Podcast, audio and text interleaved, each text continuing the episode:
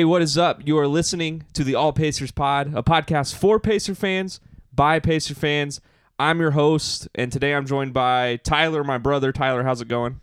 Good. How you doing today? Good. Um, I'm excited for this episode because we have Indiana legend, Indiana basketball legend Shelvin Mack, who played at Butler University for two years or for three years, was on two national championship run teams. They fell short both years, but an incredible story from a, I guess, a mid-major school at the time. And Tyler, you're actually at Butler University, so I asked you to join me today because you know more about Butler hoops at this point than I do. But um, what are your thoughts? I mean, when I gave you the call that we're interviewing Shelvin Mack, what were you thinking? Look, I was thinking, who are the two coolest Butler players to interview? And it's Gordon Hayward and Shelvin Mack. I mean, let's be honest, he's a legend at Butler, and I mean, he's the reason they're in the Big East. He put them on the map with Gordon Hayward. I mean, you couldn't ask for a better guy to come on and join us. Yeah, so we're excited. Uh, we actually did just interview current Butler player Myles Tate. You can find that. It was posted um, early in the week on All Indie Sports Network of podcasts, which is what you're listening right now to. But it's the Blue Buds Hoop, Hoops, Blue Buds Hoops podcast. I always forget the S, but yeah, Blue Buds Hoops podcast. You can find it there. Um, that was an awesome interview. You tagged along for that one as well. You you can't miss out on the Butler Hoops. No, I mean, I have to join the Butler people. Uh, Myles Tate was awesome. He was seriously, if you're a college basketball fan now and you just want to hear somebody give, uh, you know, personal experience from a big school in basketball, Myles Tate's the guy to listen to. He was awesome. Yeah, for sure. Um, but yeah, this is the Shelvin Mack episode. I mean, this is one of our biggest guests we've had yet, especially being a Indiana basketball podcast. So let's just get into it. So without further ado, here's Shelvin Mack. All right, so we got Shelvin Mack here, former Butler University guard, eight year career in the NBA. We're from Indiana. We got to experience your um, national championship runs, which we're going to get into. And we're just excited that you took this time to join us for this episode of the All Pacers Pod. Shelvin, how's it going? And it's going great right now. Summertime, getting enjoying some NBA playoffs. You know, we've seen some great games, some great series over the over the past few weeks. You know, anxious to see if Coach Stevens can get it done up in Boston. You know, being the president right now, but it's just been great. I had a terrific year this year. I was able to work with CBS, so I got to stay in touch with college basketball a lot. Worked the Final Four, so overall, man, I, I, I can't complain. Any talk with Brad Stevens about joining that uh, staff potentially? Nah, no, it's no, nothing's in the work as of now. No. I kind of like what I'm doing. I, I, think he works a lot. Uh, works too much for me right now. No, been working my whole life. You know, kind of going to that phase of, of being retired. You know, want to take a few years to kind of enjoy myself. You know, get the itch and get it and get it back going again. Yeah, well, I mean, he owes you uh, a lot for his career. So, I mean, maybe one day. I think so too. I let him know that a lot too. Cool. Well, let's just get started with your early beginnings in basketball. You're from Lexington, Kentucky. We're actually based just north of Louisville, Kentucky, about five minutes away. So we're familiar with that, you know, area, Indiana, Louisville, Kentucky basketball. I mean, people live and breathe basketball where you're from. What was it like trying to stand out early on? And then who were some of your early inspirations? So growing up in Lexington, Kentucky, you know, everyone knows about UK Big Blue Nation. And that was one of my dream schools I wanted to go to. You know, um, growing up there, yeah, Tubby Smith was the coach. He left. Rick Pitino, you know, I had some great coaches there at the time. but then Billy Gillispie came came along. I don't know if y'all know too much about Billy Gillispie. That was uh, someone I didn't want to play for, and, and you, you might know why. So um, I signed up at Butler, but early on, no, this being in Kentucky is this all basketball. It's the, the, big blue nation for a reason. There's no professional sports teams in Kentucky. You know, in Indiana, you, know, you have the Pacers, Colts. Our sports teams is basketball teams, either Louisville basketball or UK basketball.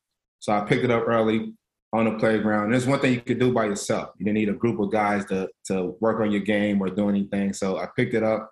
I loved it. I lived in California for a little bit, so I got to see the Lakers when they were really special in 2000, 2003, and early Shaq and Kobe. So I just fell in love with the game. Yeah, um, you know, going off that decision to choose Butler, uh, what were some of the other schools that recruited you, or some other schools you considered going into that, and what made you choose Butler in the end?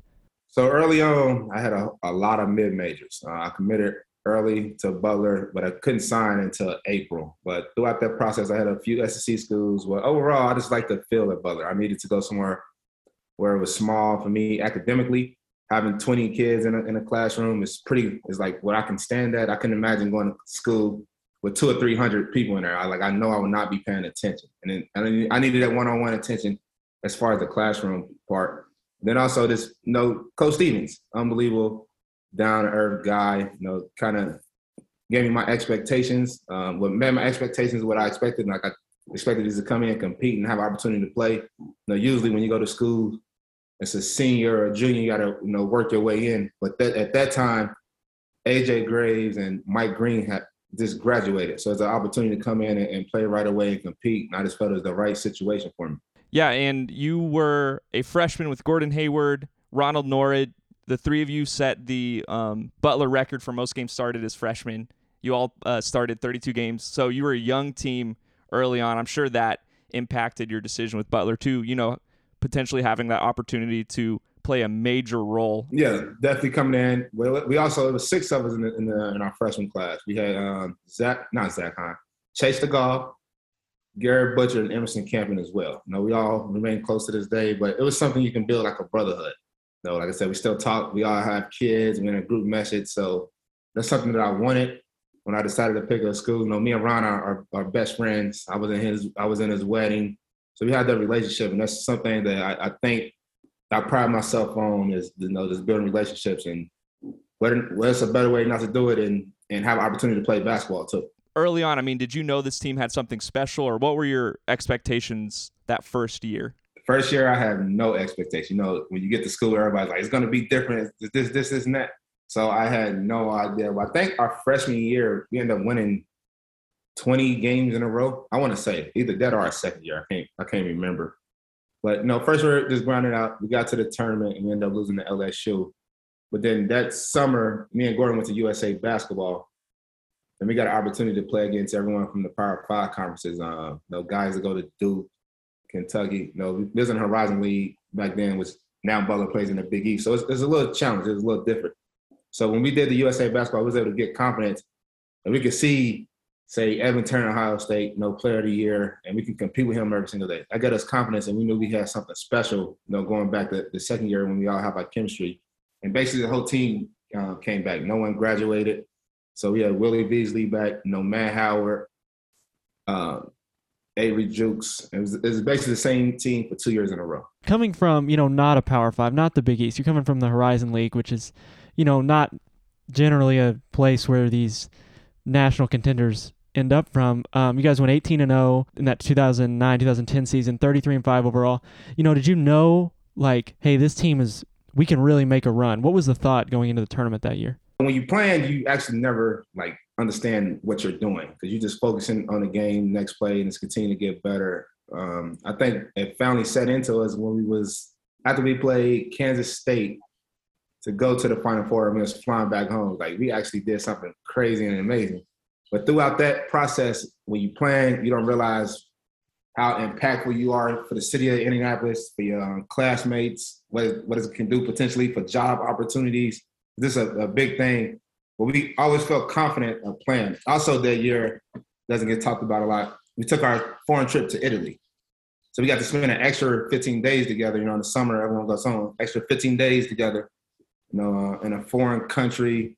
You know, you don't know anyone, so you got to get to know your teammates a lot better. I think that translated a lot for us to win games. Let's talk about that tournament run too. I kind of want to run through these games. I don't know if you can remember these fully, so let's just kind of run through that. So the first round you played UTEP, who had two future NBA players on that roster. Um, Arnett Moultrie, I believe, and then yeah, I played with Arnett, and then Derrick Caracter. Yeah, Derrick Caracter. Yeah, and then Julian Stone. Actually, so they had three future NBA players. You guys just ran through them.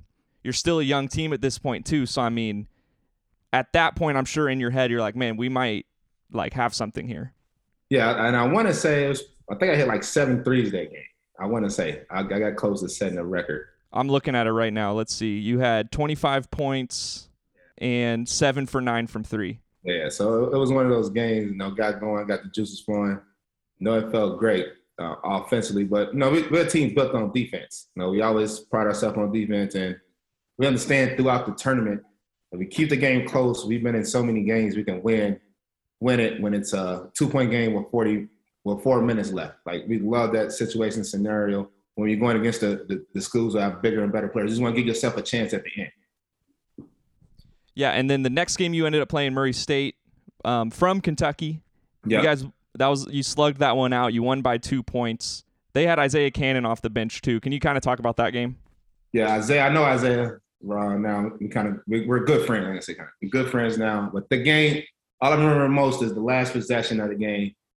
Isaiah didn't want to pass the ball, and uh, he finally decided to pass at the end. Gordon got a deflection, and uh, the ball was rolling and the backcourt as time expired, and was able to advance to the uh, Sweet 16. That's the that's the only thing I remember. And Ron making a crazy layup, like twisted his ankle. I think his, his foot came out of his shoe, like a big time play. So you said you made it to the sweet the Sweet 16. You were up against the number one seed Syracuse Orange, who had Wes Johnson, Kris Joseph, Brandon Triche, Scoop Jardine. I mean, this roster's loaded. You guys won this one 63 to 59. Yeah, kind of same thing. Kept it close. You know, uh, Syracuse want to kind of score some points. You know, they're gonna play the two-three zone. I think I sh- I was horrible that game. Might have been five for twenty. Uh, what? No, just kept shooting. Um, I think I made a big shot at the end, just having confidence in the, you know, everyone believing me. But it was, a, it was a big time win for us. And I think also their best player was hurt as well. The big, the big man. On Onuaka, Onuaku, Yep, he was hurt. Onuaku. A reason I haven't heard that name in so long. Yeah, I forgot about him. Yeah. Well, that helps for sure. So then the next game, I mean, you're still on this run. You beat Syracuse, you move on to K State, Kansas State. You kind of run through them. Let's just go past that game. That was a lead eight. Then you meet Michigan State in the final four. Won that one 52 to 50. Draymond Green's off the bench in that one. So that game's actually a blur to me. I literally cannot remember anything from the game besides, besides us getting a win. Only thing that sticks out to me about that, I had food poisoning the night before. I, I know that. Well, that I mean, that could be why it's a blur for you. You had 14 points, five for nine from the field. Weber Grill downtown Indianapolis. That's, that's where I got my food poisoning. Weber Grill. Okay. I'm, I'm gonna have to keep that in mind. uh, being around there, I was throwing up all night. I, I, I definitely don't remember that game at all. and you led your team in scoring after that. oh no, you were second in scoring, but I mean, hey, that's that's your food poisoning game. Yeah. That's what's up. So then the The next game seven, flu game. The next game is the national championship game.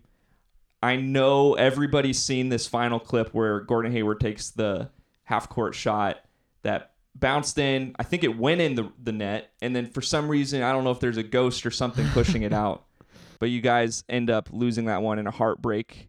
So the first thing with that game, I don't know a lot of people know, the game starts at nine o'clock at night. So Coach Stevens, being who he is, everyone went to class on Monday. that was the first thing that happened. Uh, the game's so late, you have all day, you need to do something. So everyone went to went to class, especially being five miles away from campus downtown. So that's one thing. I think I got a, a lot to do while we lost. I don't think Duke was going to class or online taking any classes during that time. They were just focusing on the game. But no, showing up to the game, first time playing in front of 78,000 people, the only time I'll play in 78,000 people. That's the one great thing I love about the NCAA tournament is that playing on a football field with 80,000 people is something I would never forget. Now, you can't do it in the NBA. They don't do it in the Olympics. It's just something that's special with that. And then also being in, in being in Indianapolis. You know, the whole state got behind us. We had Purdue fans, IU fans, as everyone wanted to see us uh, see us win. I don't know if it's because it was us or because it was Duke. You, you know, it, it could go either way. but overall, that game was uh, it was fun. I watch it from time to time now. It comes on TV a lot, and um, I'm glad Gordon took the shot instead of me. The, the ball would have you would have thought Peyton Manning was, was, throwing a pass out there. If I would have shot it, it would have went all over the place. But I'm surprised he got it that close and shooting in that kind of um, stadium where you don't have a depth perception in the background. So it's an unbelievable shot. So following that season, you guys all came back. Or I guess did Gordon Hayward leave following that season? He did. Yeah, Gordon is like, I'm gone. Like, I love y'all guys. I see y'all later. Without Gordon Hayward, you guys still made a run to the national championship game the next season. But like following that first loss to Duke, what's it like? you know, as a team coming together, you lose Gordon Hayward. I'm assuming you were already in a leadership role on this team, but now you're taking another step forward.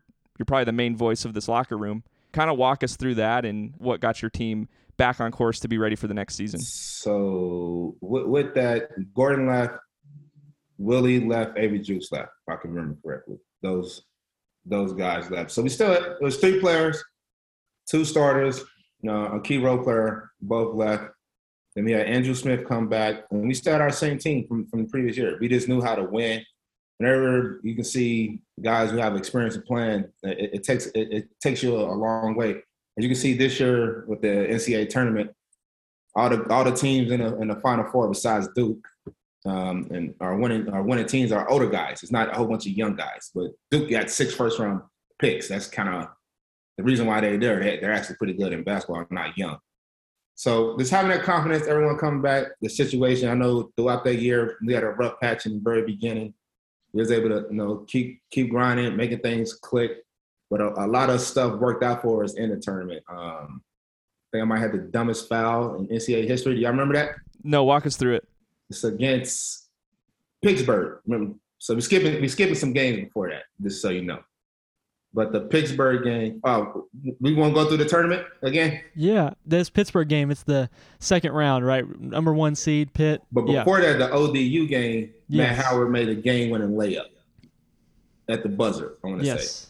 So, so it's a lot of things that go into us making a, making a run. So Gordon Hayward got the tip in off the Shawn Vanzant um, missed shot. The second game, we were up by one with 10 seconds to go, and I went and fouled the dude at the at the half court, running him out of bounds. So he was able to shoot free throws. He made one, they missed the second one. The second one, it was only like 0.7 seconds left. So the second one, he missed it instead of making it. And somehow the dude on 18 fouled Matt Howard and was able to make a free throw and win the game. You still had 30 points that game, shot 58% from three. I mean, I was even looking looking at your playoff stats in the NBA, which we'll talk about um, in a bit if we have enough time. But uh, it seems like you're shooting from three at such a higher clip in these games that matter the most. Look, you may have made that foul, but still, you put the team on your back in this one. Um, See, I forgot all about the 30 points. That would have that would have ruined me. I don't think I'd be in the NBA if, if, if he would have if he would have made that free throw. so after that uh, foul, is what is Brad Stevens cussing you out on the sideline? Not at, not at all. That's the that's the one thing about him is they gonna he, gonna, he was like, oh okay, like he was. Everyone was in shock. Like I couldn't say I couldn't look at my teammates. I was like, I'm not gonna look at them. It's like it's this. It's absurd. Why would you do this? Like you don't do this, and it, it just happened happened that way. yeah, I've uh, definitely heard Brad Stevens is even keel. Um, Yeah, and very even kill. won't won't cuss you out. He'll say "darn it," stuff like that.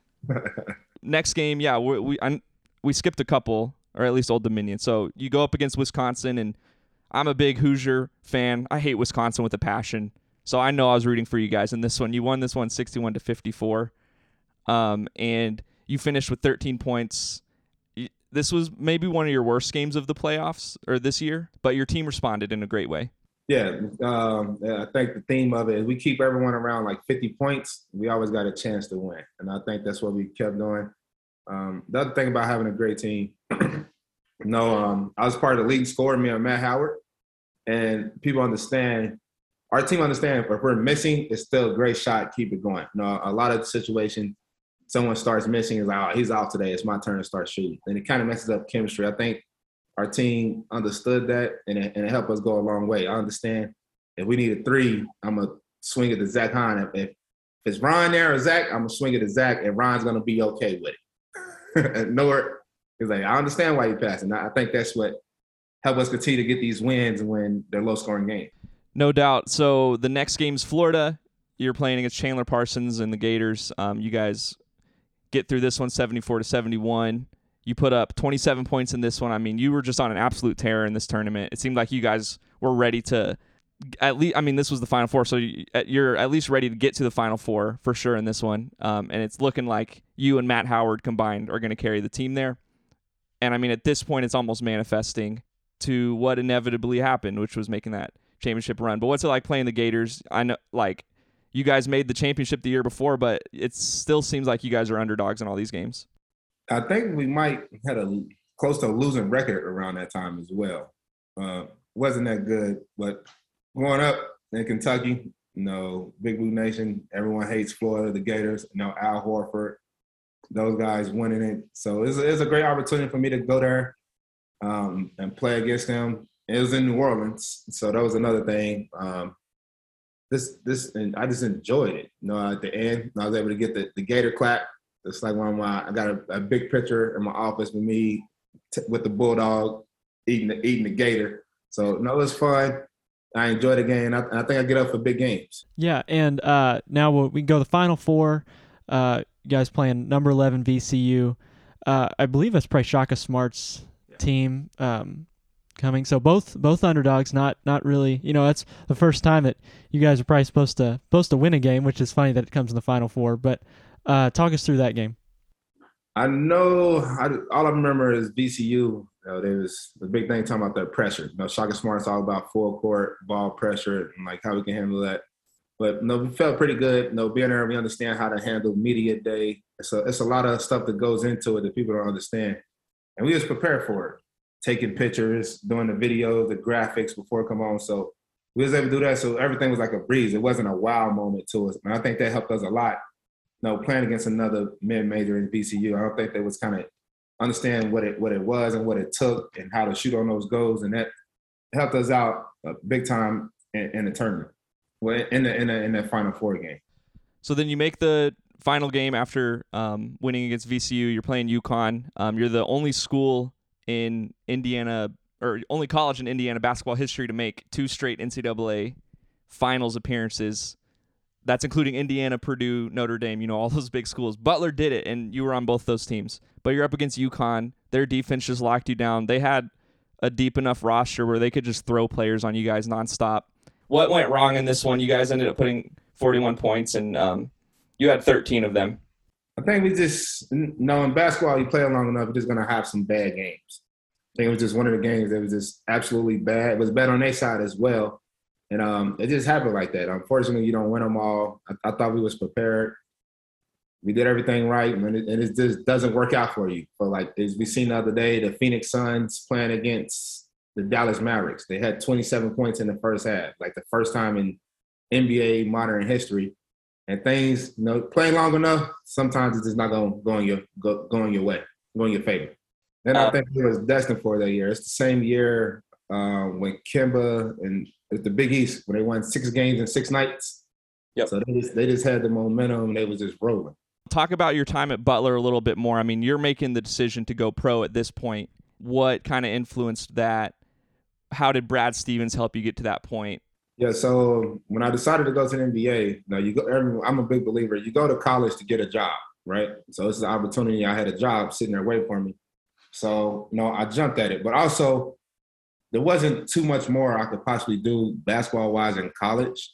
Um, you know, go to another Final Four championship game, I think would be very highly unlikely. So it was like, let me take take my talents. Uh, you know, I went to school to get a job. They want me. The iron's hot right now. Strike.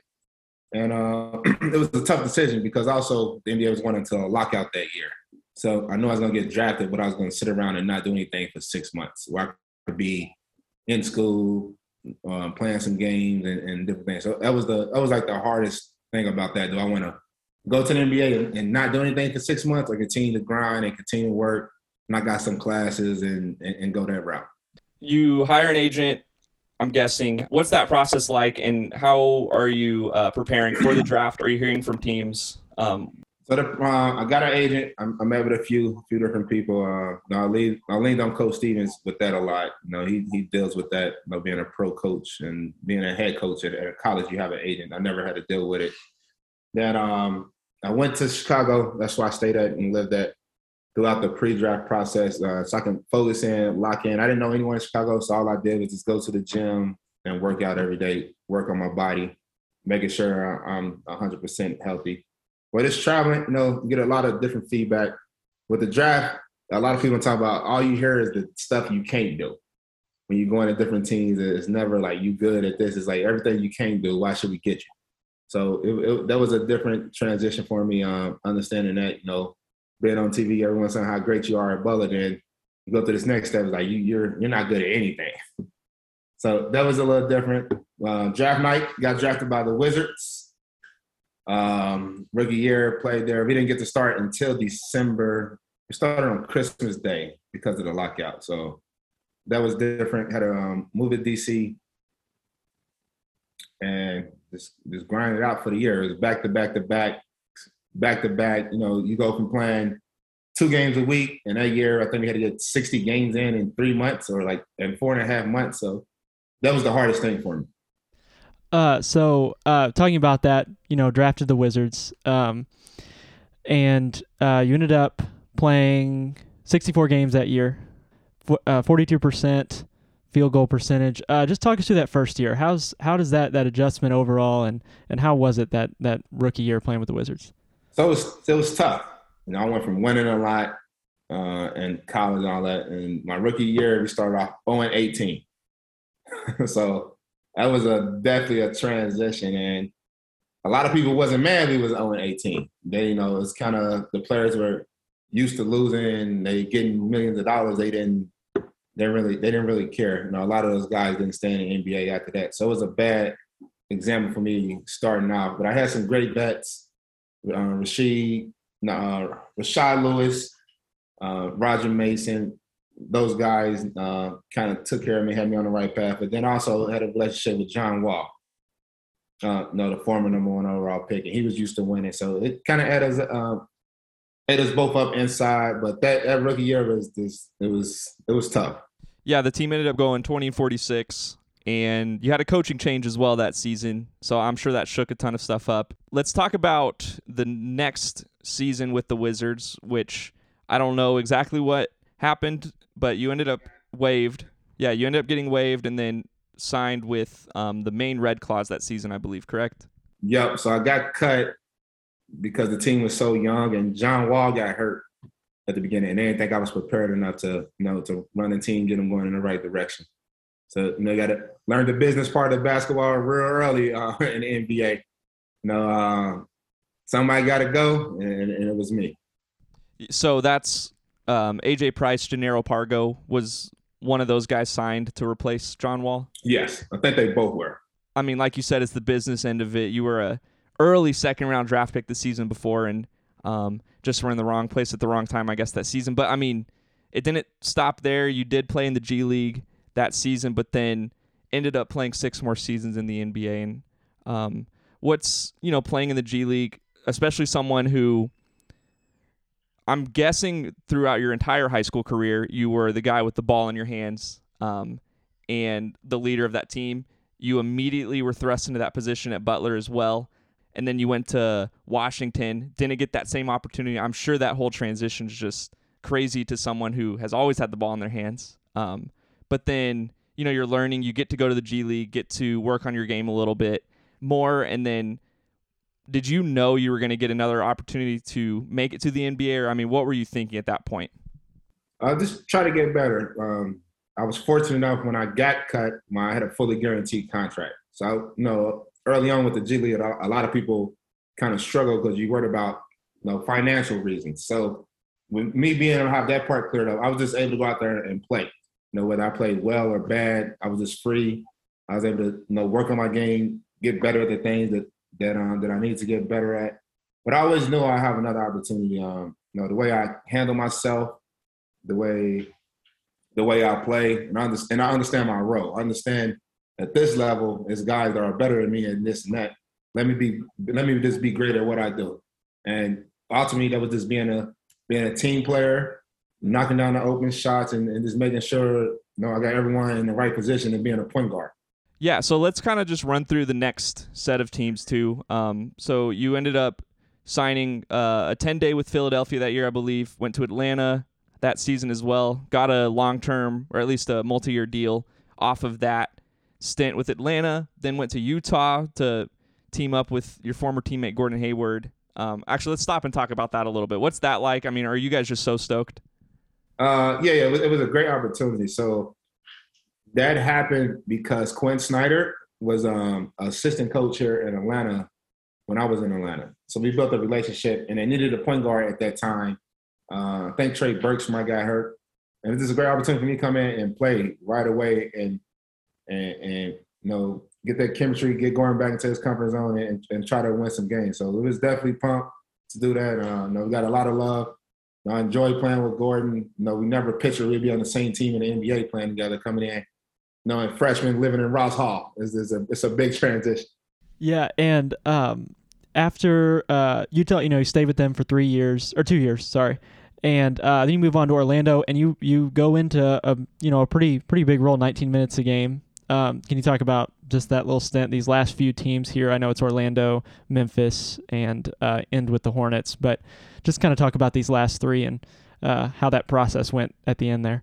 Yeah, so um, Orlando and Memphis, they both needed like I was now considered uh, an old guy, like a veteran guy. So they both needed like veteran guys to come in and help with the you know young guys and play the right way and be a pro, whether they're showing up on time or getting extra extra um, shots up, weightlifting, whatever. It's trying to change the culture of of Orlando at that time when I got there. Um, I was able to play for Frank, Coach Frank Vogel.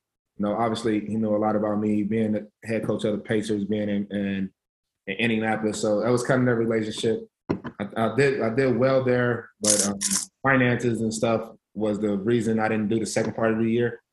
So with that, I was able to transition to Memphis, which they had Mike Conley, um, another IU uh, Indiana guy. They had him, but they needed someone who could come in and back him up. And you know, if he's out, they feel comfortable and safe that someone else can run the team. So that's how I ended up there, and it was a great situation for me as well. You know, I was playing well. I, I, I, thought I did a good job. I, I enjoyed myself there playing with them. And then, unfortunately, the business part of basketball kicked in. Um, Marc Gasol wanted to get traded, and, um, and you know, requested a trade. So when he ultimately got traded to Toronto, they had to figure out the money to make it work, and my money matched up to make the whole deal work in the packet. So I ended up getting traded um, traded to the Hawks, then cut, and I had three or four teams um, trying to figure out what they was going to do with their next move. And Charlotte, it's another guy. Me, me and her have a lot of conversation. Ronald Nored, my roommate, was assistant coach at Charlotte, and uh, you know, kind of talked me into it. I feel like it was a great situation.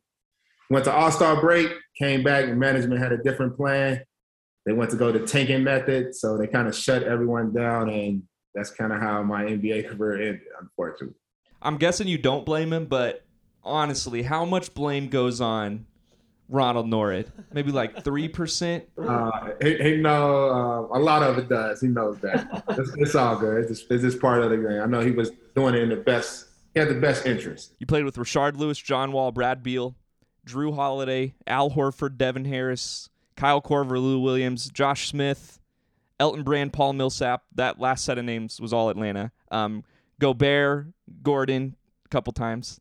Joe Johnson, George Hill, Vucevic in Orlando, um, Gasol, Mike Conley, uh, rookie Jaren Jackson Jr. in Memphis, Joakim Noah as well, I believe, Kemba, and Tony Parker. Yeah. People forget he played for Charlotte, and you got to play at least one game with him. I saw.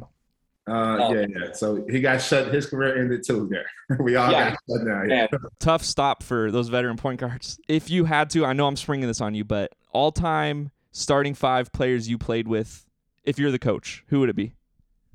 Um, uh, my friend, and I was saying, like, are you asking who I'm close with, or are we trying to win a game? Let's go talent, win a game. Yeah, win a game. Point guard, I would go with um, John Wall my two guard. I'll, I'll play Gordon at the two, Joe Johnson at the three. I need a I need a young Elton Brand at the four. He got to be young, not not the one I play with in, in Atlanta. if it ain't Elton, I'll go with Paul, and then at the five, I'll go with Mark Marc Gasol. Some notable names you left off: Tony Parker, Kemba Walker.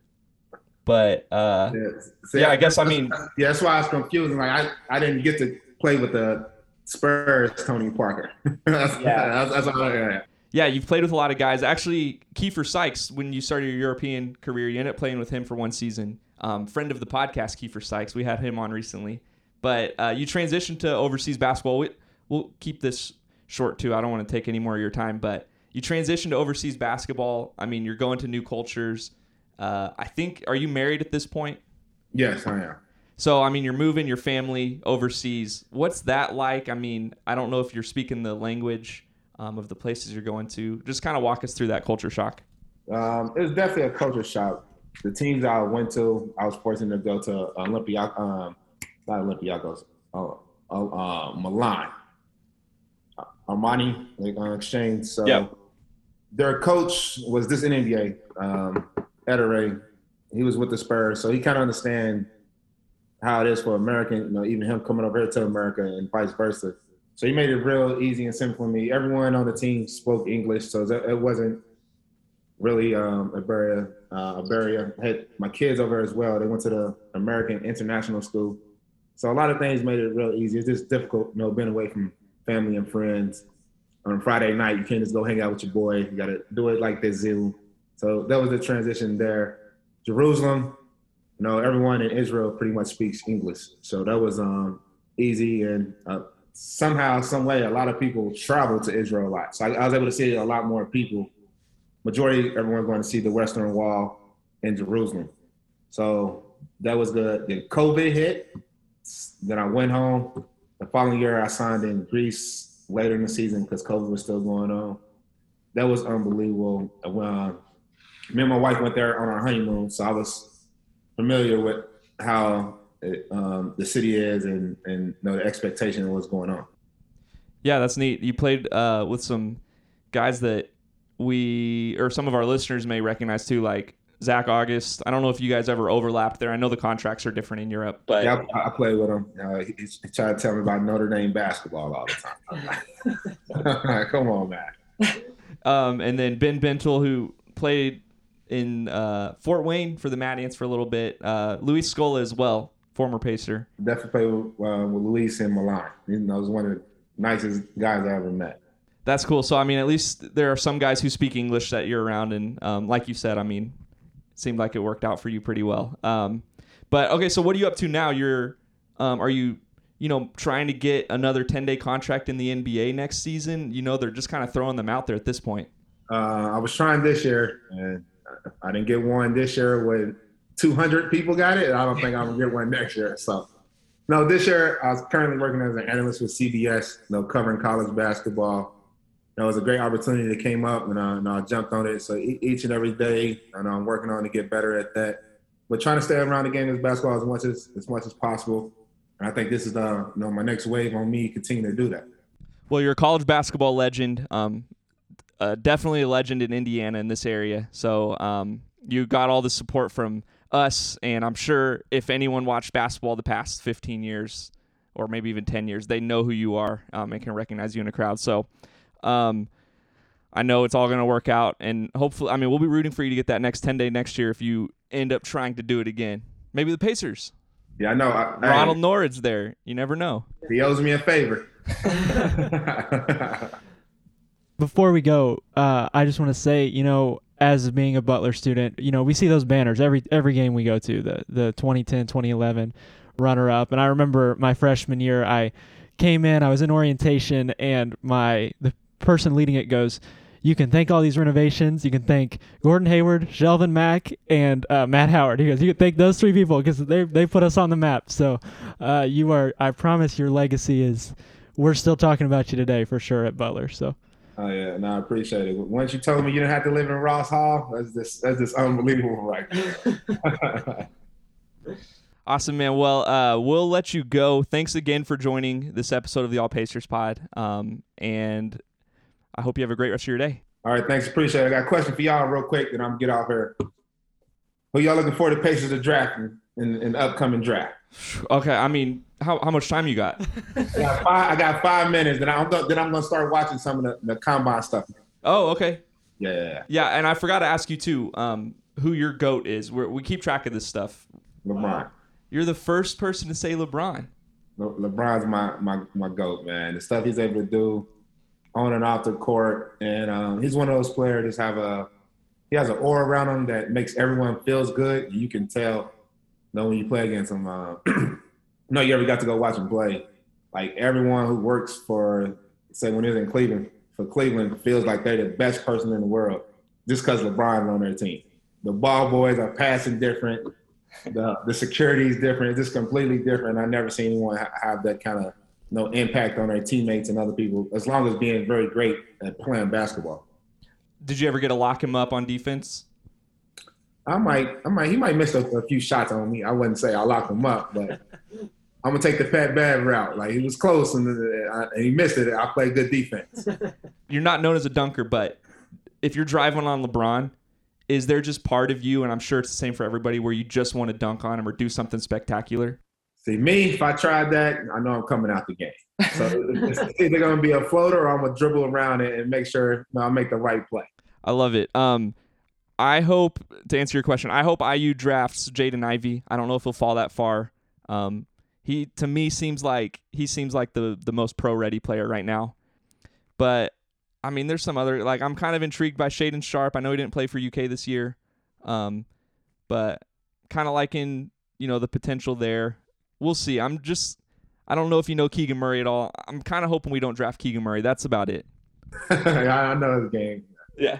I mean, we you've seen the Pacers obviously. The Miles Turner Domantas Sabonis experiment never worked as much as they wanted it to. And I think we tried 3 years. And if we just get another big who's just going to clog the lane a little bit. I know that's not exactly Keegan Murray's game, but I don't know. I'm just going all guard. Let's go Tyrese Halliburton, build around him and we can keep Miles Turner around too. You know, want to know what you're thinking, picking your brain. Um, I'm gonna study it up a little bit more today, and and, and go from there, man. Ho- hopefully you right, and, and get your wishes. Oh, for sure. And uh, tell uh, Ronald Nored too. Let, like, let him know what I just said. Hopefully, that can influence the team a little bit. All right, nah, definitely, man. Nice talking to y'all, man. Have a great day. You Yep, too. you See ya. too. All right. So thanks to Shelvin Mack again. I mean, that was super rad. I I'm gonna be honest, I expected this to be a great interview. There's no way I expected Shelvin Mack to be this great of an interview though. What are your thoughts, Tyler? I mean, he was he was incredible. I mean, just the fact that he gave us a breakdown of every single game from those two national championship runs. You can't ask for anything better than that. I mean, you never know what's going on in a player's head, and he gave us exactly what we wanted from those two runs. That's crazy. Yeah, so Indiana legend Shelvin Mack, shout out again. Um, and thanks for listening. If you're listening right now, I don't know if you're a Butler fan or a Pacer fan or what, but I know that you know the name Shelvin Mack if you're listening to this right now and you're a basketball fan. So this was a, a blast for us and a total privilege as well. So let's wrap this podcast up, Tyler. You're going back to school at Butler this year, and it'll be what your third year in college at Butler Yes. any high hopes for the basketball team, or do you think their national championship runs are over with? I gotta say, I've never felt more um, excited about Butler basketball than with Thad Matta. I can't, you know, I I can't do justice to Brad Stevens. Brad Stevens and Shelvin Mack, Gordon Hayward, they were, you know, the kings of that era. But that was before you were a Butler yeah, fan. it was, it was. But now looking at the future and these young players, and I feel like there's people um, on the team right now that give off the kind of just win mindset that Shelvin Mack has. And I mean, I don't know if that'll translate into anything special for Butler, but yeah, I, I, they can't be worse than last year, right? A hundred percent. The last two years, really. Let's be honest. It's, it's been a rough, rough ride if you're a Butler fan. Let me tell you. Yeah, and your original favorite team, Louisville, wasn't much better last year either. No, it's been a, it's been a rough year for rough couple years for me, guys, for college basketball. I, I'm not gonna lie to you. I guess dating back to when did Louisville last win a championship? The 80s. Uh, yeah, yeah, the 80s. So, uh, Awesome. anyway, yeah, Shelvin Mack, great interview, ton of fun. If you want to keep hearing interviews like this, be sure to subscribe to All Indie Sports Network of podcasts. You're listening to it right now, but we have tons of interviews on the NBA show, The Playbook, hosted by Sal and his buddy Mark. On Blue Buds Hoops, we interview college players all the time there. Um, here, we've interviewed a ton of players and um, people in um, the NBA right now. I mean, Shelvin Mack had an eight-year career, which you heard on this interview. So, I mean, that was great perspective into the NBA a little bit too. And I couldn't miss out on a Shelvin Mack interview. So I was like, let's just put on the Pacers podcast. I don't want this to go anywhere else. So I was a little selfish there. But yeah, you can find great interviews all over. I mean, the Colts corner guys, they're uh, getting in touch with Colts players right now. Actually, Antonio, the host of that, I think I told you this, Tyler, off the air, but Antonio, who hosts the Colts Corner podcast, was talking with Edgerrin James's agent. I don't want to give any like I don't want to say for sure he's coming on or anything because when he was so Edgerrin James' agent's a female and Antonio was so nervous I guess in the moment that when he was going to say bye, um, he accidentally said I love you to her. he said he doesn't know if she heard it because she didn't react in any crazy way. I would guess she noticed. I mean, even after she hung up the phone, I'm sure like she's like, "Wait, did he just say I love you?"